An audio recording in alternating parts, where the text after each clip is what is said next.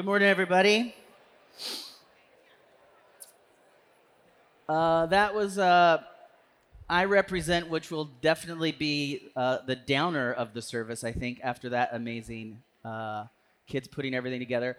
They chose all of the songs, all of the prayers. They put everything together with the help of our staff. Can we just unabashedly, loud and in a raucous way, in the way that I might talk to the TV, can we just give it up for our wonderful young adults and kids?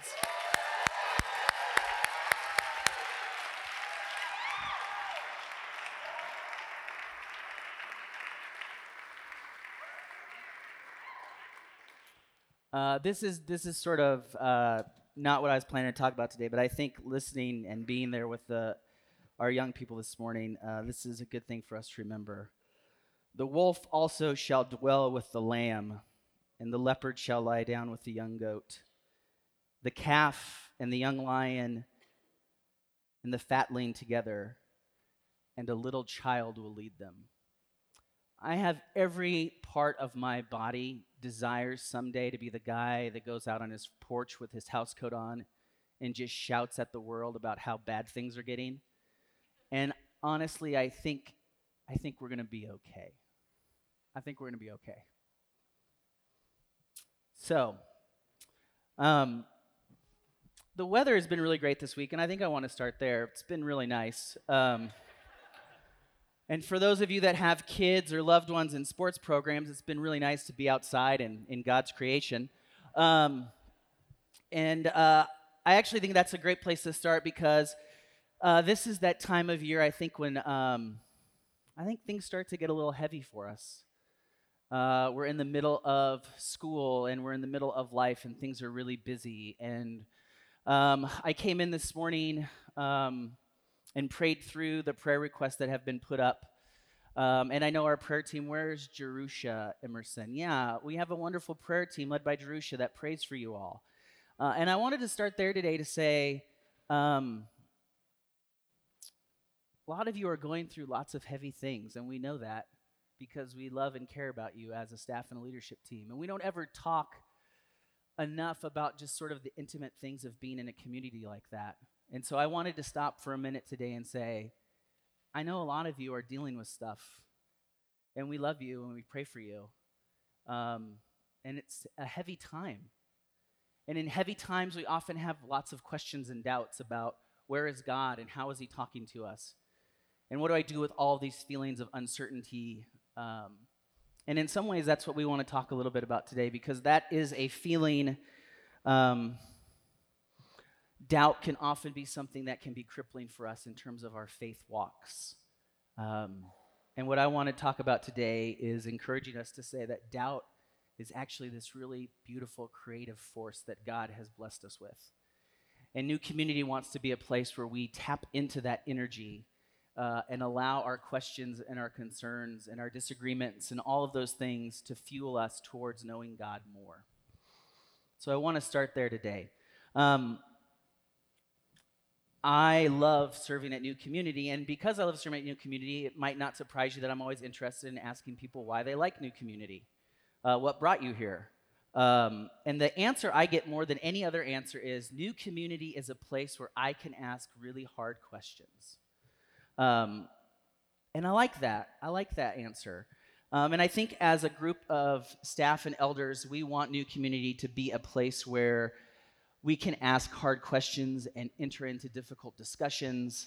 And we want to do that through something that we on the leadership team call the way of peace. And it's a phrase that we remind each other of, which is to say, the one thing that we're called to be as a community is different to the rest of the world. And one of the ways that we can be different to the rest of the world is to live in peace with each other. And peace doesn't mean that we all agree on everything or that we all have the same questions. Rather, peace is a way of being in the world that says, I am not afraid of who you are, and you are not afraid of who I am. And in that space, we can love and get to know each other better. And so that's one of the things that we want to cultivate. So our series in October is really about what are the core values of our community. And at the center of all that is this idea that we are better together.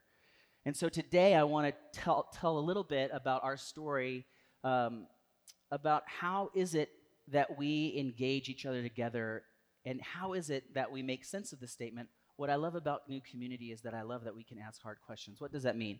And I want to play the contrarian for a minute, because I actually don't think the phrase, I love New Community because I can ask questions, I don't actually think this is what any of us mean. I think what we mean when we say that is something like this. I, John, love New Community because it's a place where I get to be authentic, which is to say a place where I can be overwhelmed and uncertain and curious and wrestling with what is often a crippling insecurity about trying to understand what it means to follow Jesus in a world that seems bent on fear and division. See, it's not really asking questions that makes me love New Community. If you know anything about me, those weird things would be bouncing around in my head regardless of whether or not I spoke them into the world. I think what I mean when I say I love New Community because I can ask hard questions, I'm trying to get at this idea that New Community is a place where my questions are valued, where my doubt is understood as a creative kind of energy that can be used to know God more, and where disagreements are seen as opportunities to love each other. So that's what we're going to talk a little bit about today. If you could join me in prayer. God, thank you for... Well, first, thank you for the young people that you have in our community. Thank you for how you are working in their hearts, helping them understand that they are beloved. You are perfect in all of your ways, Lord, and we are one of those ways. And so I just thank you that our young people are learning that. For the rest of us in this room, I ask that you would be with us as we think through this idea of doubt, but I also want to exhort us to say that we have a sacred trust, which is to make this the kind of place where our children can fully participate and sing to you and celebrate you and serve communion, that is such a responsibility. And we feel honored and grateful that we get to pursue you in that way. Be with us this morning as we try to think through what it means to be a community that lives in creative tension. Be with us in this time when things are heavy for some of us. Let us know that you are with us in every step of our journey. We love you, Lord, and say these things in your name. Amen. The thing I probably receive the most, I teach a little bit, and the thing I probably get the most from my students are apologies. And it goes something like this. Oh, I'm totally sorry. I didn't understand what this reading was. Like, oh, I'm going to turn in my paper, but it's really not very good. I'm so sorry. I don't know what I was doing. I'm really sorry because I don't understand what's going on here. And what I've always thought was really interesting about these statements is that they are typically coming from folks that are learning something for the first time. And so it makes sense to me that they don't have a whole lot of reference points for what they're learning. That I don't expect them to be comfortable with these ideas necessarily because they haven't seen them before. But what I've grown to notice and understand it, which I find to be a bit disconcerting, is that it seems that the way that we grow up in our culture, we come to understand that learning is a way of correcting a wrong, right? We grow up learning this idea that if I need to learn something, then there's this underlying assumption that's like, it's just floating around underneath there, which is you have to learn things because you don't know something, and because you don't know something, you've done something wrong. And so we often apologize for those things. And I think about that a lot because I wonder, if learning is only necessary because we have to fix the wrong of not knowing, and then doubts and questions become really powerful for us because they somehow mark this sort of failure or inadequacy that we have, right? That I'm sorry, I didn't understand that, or I don't know that. And if we think of not knowing something as being a failure or an inadequacy, then there's not a lot of room for curiosity, right? Just the wonder of looking out at creation and saying, "Oh, All I want to do is know more as an act of praise and celebration. And so then thinking about that in the context of what we've been talking about, you know, a few weeks ago, Russ talked about this idea that we often enter into transactional and not transformative experiences with God. And if we see learning as only ever righting or wrong, then that's really transactional and it's not very transformative, right? It's just, hey, can I get this thing so that I can get the right answer? And so I think when people say, I love New Community because I can ask hard questions, I think maybe this is a place where we can start to think through those insecurities. Maybe it means I love New Community because I don't have to feel insecure about having questions. Or maybe it means I love New Community because this is a place where we understand that life is complicated and sometimes I don't always have the answers right at my fingertips. Or maybe I love New Community because it's a place where my curiosity is celebrated because it signals a desire to know God more. Maybe these are some of the things we mean when we say, I love New Community because I can ask questions.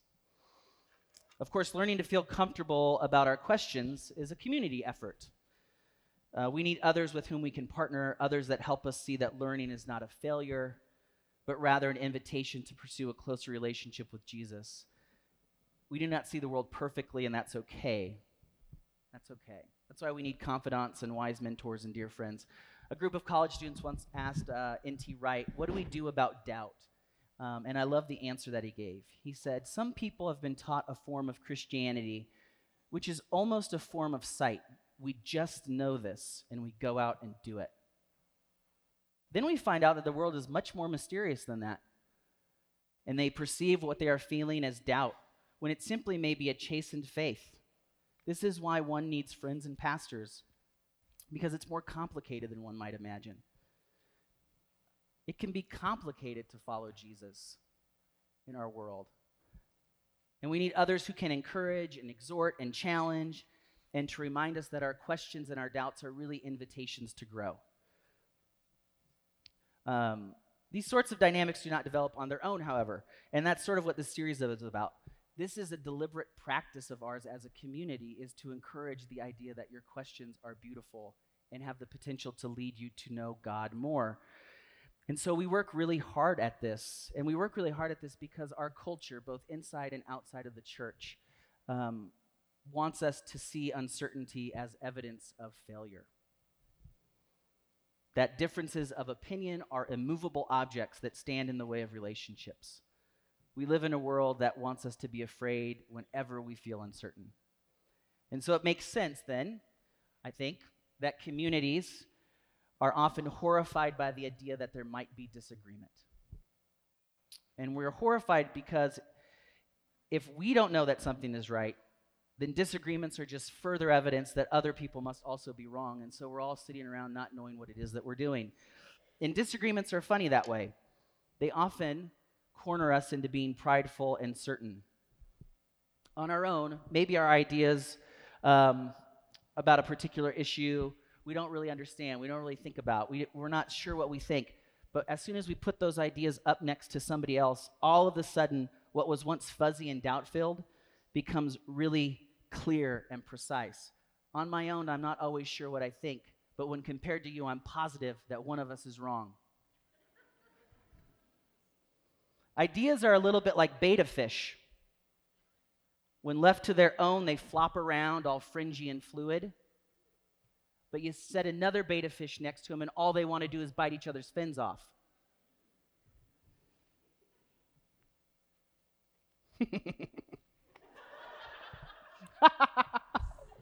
I got that into a sermon. I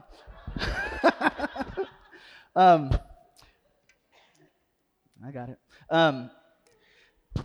So how do we cultivate a curiosity in our community that manages these resultant disagreements that are necessary? Disagreements are necessary. They're the byproduct of authentic people looking for authentic answers.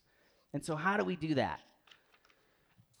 Well, our goal at New Community is to be a place that cultivates what we like to call creative tension. This creative tension that encourages the way that we look at Scripture, the way that we look at the sacraments, the conversations we have around big questions.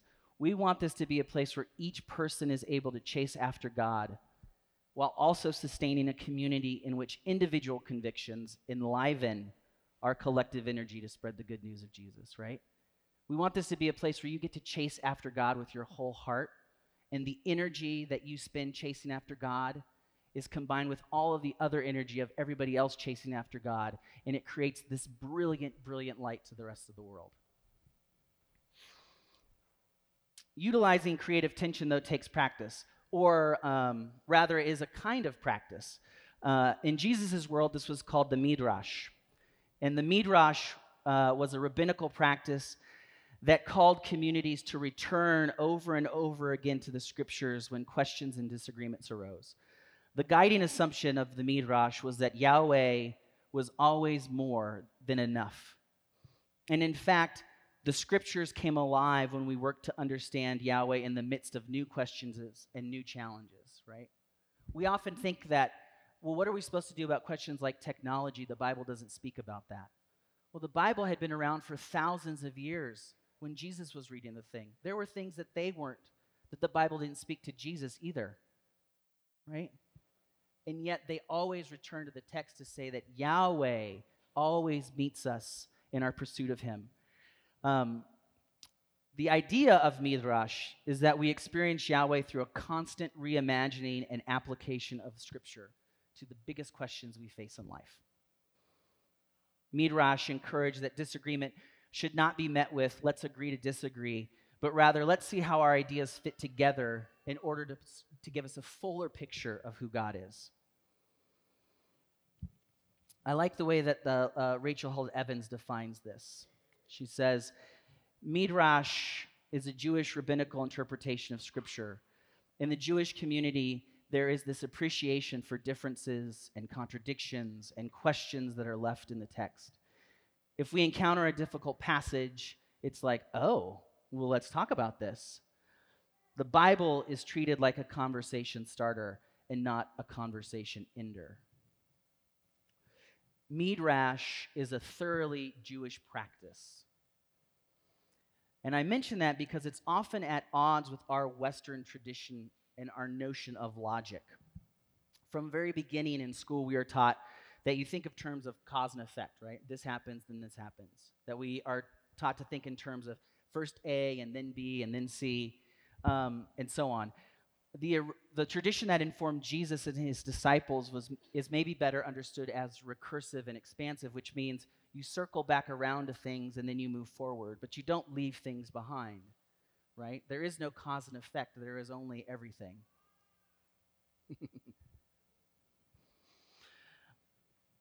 And so rather than trying to find a single conclusion, the Midrash encouraged communities to say yes and.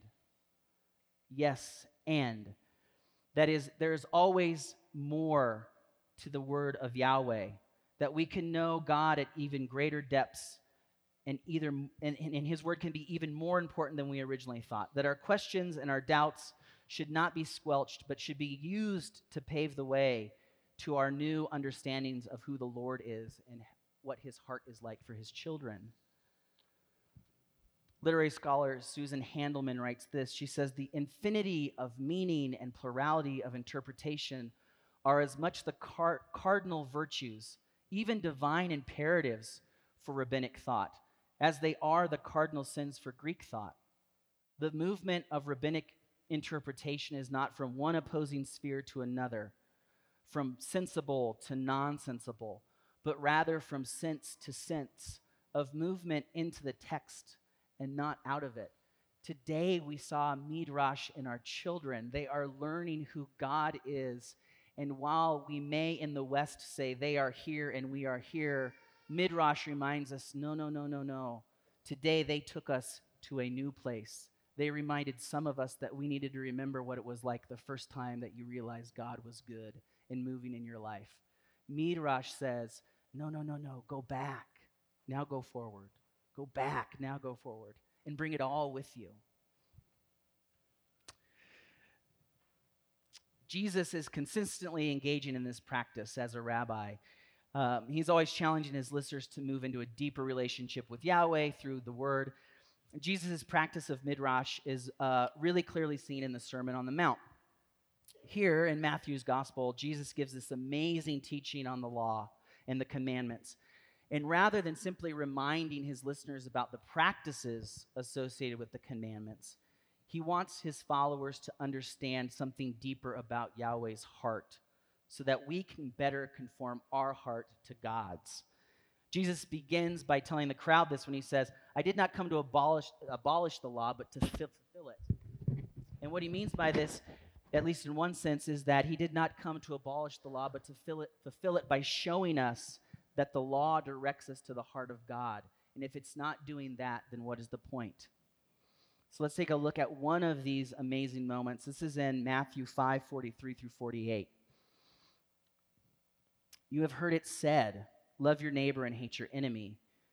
But I tell you, love your enemies and pray for those who persecute you, that you may be children of your Father in heaven.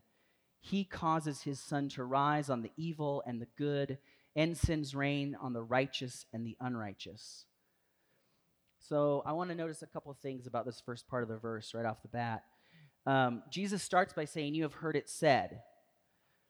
And the Midrash in practice was dependent upon communities that were intimately connected to Scripture and to the traditions of the community. In order to expand our ideas about God, we must be practicing spending time in the Scripture. And this is where I always wish that I wore glasses, because I would do this. And then I would act like I lost my spot and say, we must be practicing spending time in the Scripture. Midrash depends upon the idea that you already have in your life a disciplined practice of saying, I will return again and again and again and again and again to the Lord and his word. The next thing I want to point out is that Jesus repeats this very common phrase that shows up in the Torah. He says, love your neighbor. Everybody gets that. It's in a lot of places. But here's what's interesting. The next phrase, he says, you have been told to love your neighbor and hate your enemy. You might be saying, hate your enemy? That seems very, very strong. Yes, also not in the Torah. So what Jesus is recognizing here is that the community of believers that he's talking about have been in this practice of doing things outside of the Scripture already, right? That they're adding some things. Well, if you love your neighbor, then there must be people that aren't your neighbor. And so they spend all their time figuring out who that is. And Jesus says, you've heard, love your neighbor and hate your enemy. And he says, well, all right, let's think about that. So Matthew's gospel continues. It says, if you love those who love you, what reward will you get? Are not even the tax collectors doing that? And if you greet only your own people, what are you doing more than others? Don't even pagans do that? Be perfect, therefore, as your heavenly Father is perfect. See, instead of letting the community continue its practice of developing these nuanced arguments about who was and who was not our neighbor, Jesus asked them to consider the commandment from a completely different perspective. He says, how could someone not be your neighbor? Or maybe another way of saying this is, who would Yahweh exclude exactly? Or maybe another way of saying this would be, and who exactly would Yahweh not give an invitation to the table to? This principle, this idea that to know and to love God is to think about who your neighbor is, this midrashim, or this idea, this principle, is carried again in Matthew's gospel. In Matthew 9:9, we read, as Jesus went from there, he saw a man named Matthew sitting at the tax collector's booth. I got to pause for a second. I wasn't going to say this, but I really want you to... Okay. So the Sermon on the Mount, right? Jesus tells this thing about who are you going to invite in. And our tradition says that Matthew wrote the gospel, and so Matthew is this tax collector. And what I want us to understand is that this story apparently means a ton to Matthew because he remembers it twice, right? He tells us about it in the Sermon on the Mount, and then he tells us about it again in this story. And I just can imagine that this is the thing. Like this, what we're reading is the thing that saved Matthew, right? It's testimony. This is testimony. Okay, I'll go back. I'm sorry. I'm so excited about this. Okay. But you have to be in the scripture to see those things. All right, so he tells the story. He says, Jesus, from there, he saw a man named Matthew sitting at the tax collector's booth. Follow me, he told him. And Matthew got up and followed him. And while Jesus was having dinner at Matthew's house, many tax collectors and sinners came and ate with him and his disciples. And when the Pharisees saw this, they asked his disciples, why does your teacher eat with tax collectors and sinners? Okay. I think there's a weird thing that we do when we imagine this verse, which is like the Pharisees are like, it's like a zoo, and like the Pharisees are standing on the outside watching people eat dinner, right? No, they're sitting there eating dinner too, which that's why we don't like them so much. It's because they're sitting there leaning back eating dinner too and going like, why is this guy here? Not ever why am I here, but like, why is this guy here? So they're eating dinner, and he says, why does your teacher eat with tax collectors and sinners? And on hearing, and they also don't know how to whisper. A real problem. On hearing this, Jesus said, it's not healthy. It's not the healthy who need a doctor, but the sick. But go and learn what this means. I desire mercy, not sacrifice, for I have come to call the righteous. And I have not come to call the righteous, but sinners. As in the Sermon on the Mount, Jesus reminds those listening that the full expression of Yahweh's love is not only in our adherence to systems and rules that determine who is worth being invited to the table and who is not.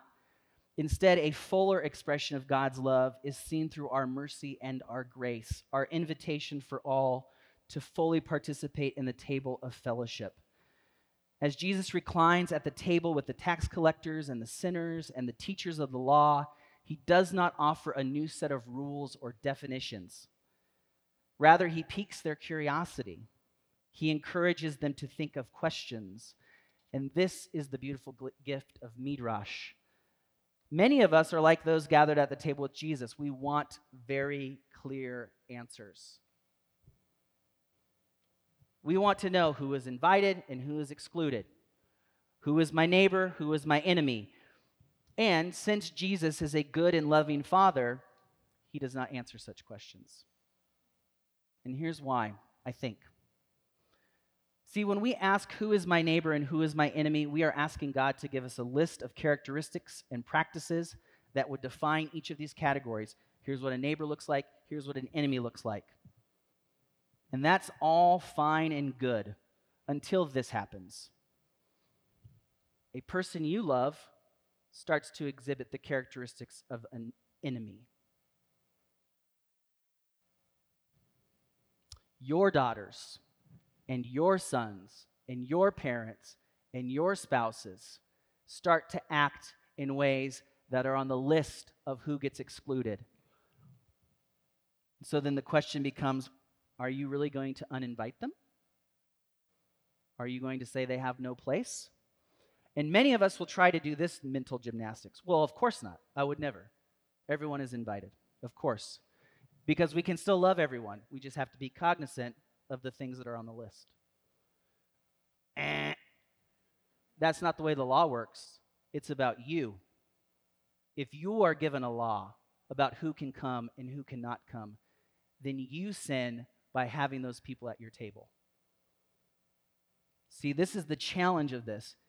Jesus is a good and loving God, and he knows that you are going to break that commandment as soon as it happens to somebody you love.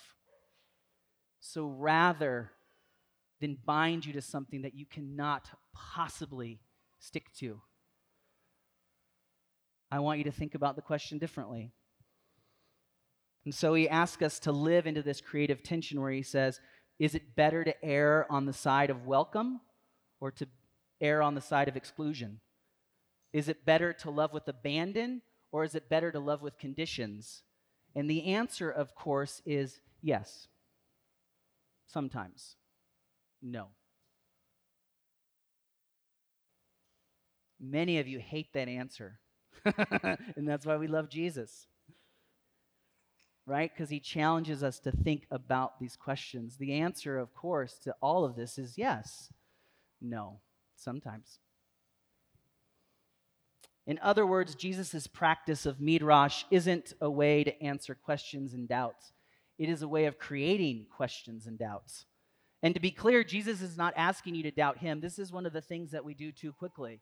We say, oh, it's a gray area to you, not to an omnipotent God that created everything. It's not gray to him.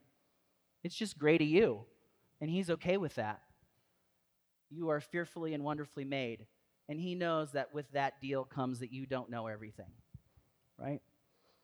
So he doesn't want us to doubt him. What he wants us to doubt is our own sense of certainty, right? The notion that we have everything all figured out, or the anxiety and insecurity that comes with believing we have to have everything all figured out. Jesus doesn't want us to stay put with the answers that we have. He wants us to grow and to mature. And I often think about my own walk with the Lord, and I think when I first started walking with the Lord, I had all kinds of questions all the time, right? And our kids are having questions all the time. And people that come to know the Lord and sit at the table for the first time, they have all kinds of questions about who Jesus is. But as we get farther along in our walks, what Jesus encourages is to say, you should come up with some of your own questions, right? Do you have any questions? Do you have some thoughts? Who do you say I am? He wants us to be the kind of people that in our maturity, we are able to ask questions of who he is. Anybody that's been in a really meaningful relationship knows that you don't know somebody and then just say, all right, let's keep it there, right? Those relationships that matter the most to us are the ones where we are always wanting to know the person more. What is your heart? What's deeper? What's underneath? And this is what God calls us to. I like the way Rob Bell summarizes this when he's talking about Jesus as a rabbi. He says, rabbis had no interest in having the student simply spit back information just for information's sake. They wanted to know if the student understood, if he had wrestled with it. What is more, Jesus, like all good rabbis, challenged his students because he believed that they were the kind of people that could go deeper, right? In John's gospel, he says, you did not choose me. I chose you and appointed you to bear fruit, and fruit that will last, right? This wonderful encouragement to the disciples of this group of young people who would have been excluded from rabbinical training. He says to them, I chose you. Of course you can do this. I chose you. Of course you can do this. To participate in Midrash is to participate in the creative tension that inspires curiosity, that values questions, and calls us to experience the depth of God.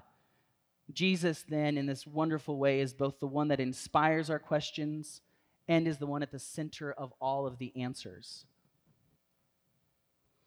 But it takes a lot of work to foster creative tension within a community. In part because we live in a world that compels us to simplify, to avoid depth and complexity. It reduces us to numbers, to likes, to thumbs up, to tweets, ticks, swipes, bites.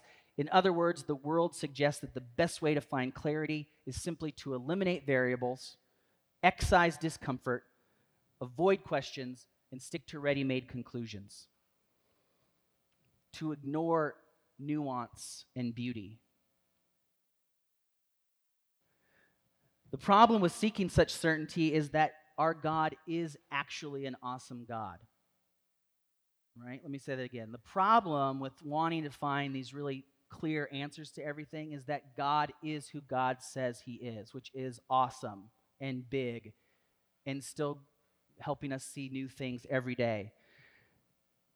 And so while we may want clear answers, we may want to be cautious about our tendencies to place God in a box, regardless of how pretty or effective they seem to be.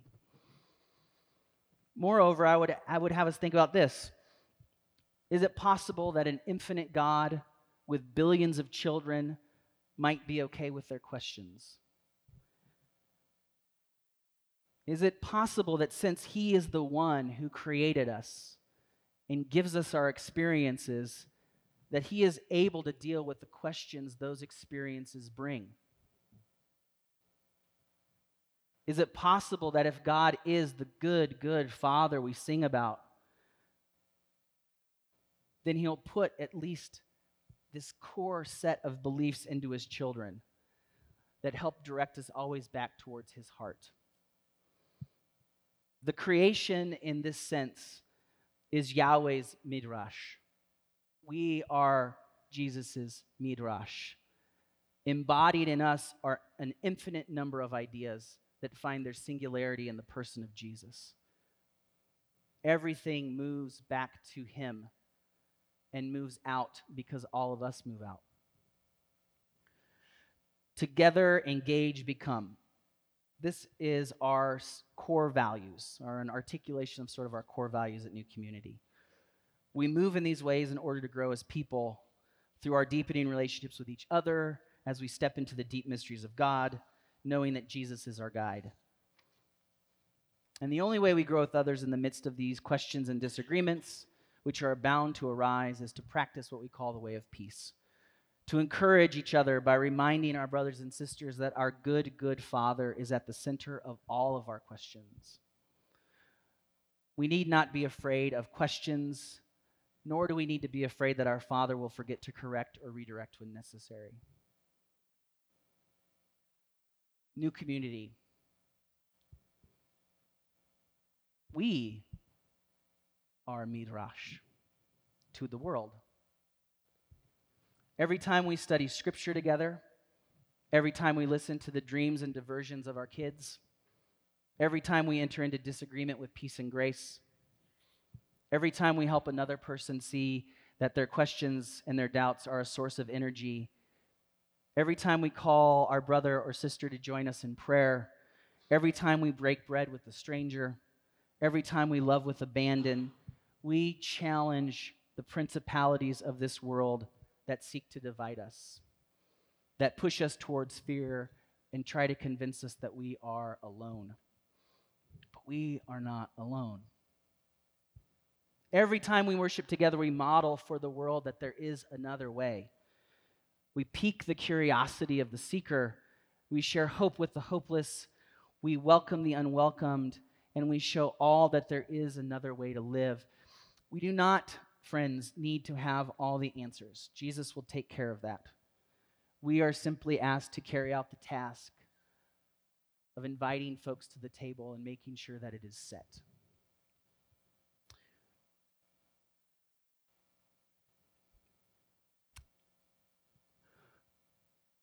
The truth of all of this, I think, is that when I say I love New Community because I can ask questions, I think that's not enough. I think it's not enough because it's not only about my questions. I think what I mean to say is that I love New Community because all of our questions, all of our doubts, and all of our disagreements remind us of Jesus' generous gift of creative tension. Such a community is only possible if we know that we are loved and in return love others. Every day, family, we have the opportunity to show the world another way to live. In a world filled with fear and division, we can model what it looks like to be brave again. Not because we are certain of what we know, but because we are certain that we are known. See, Jesus says, this is how I make all things new. Let us pray.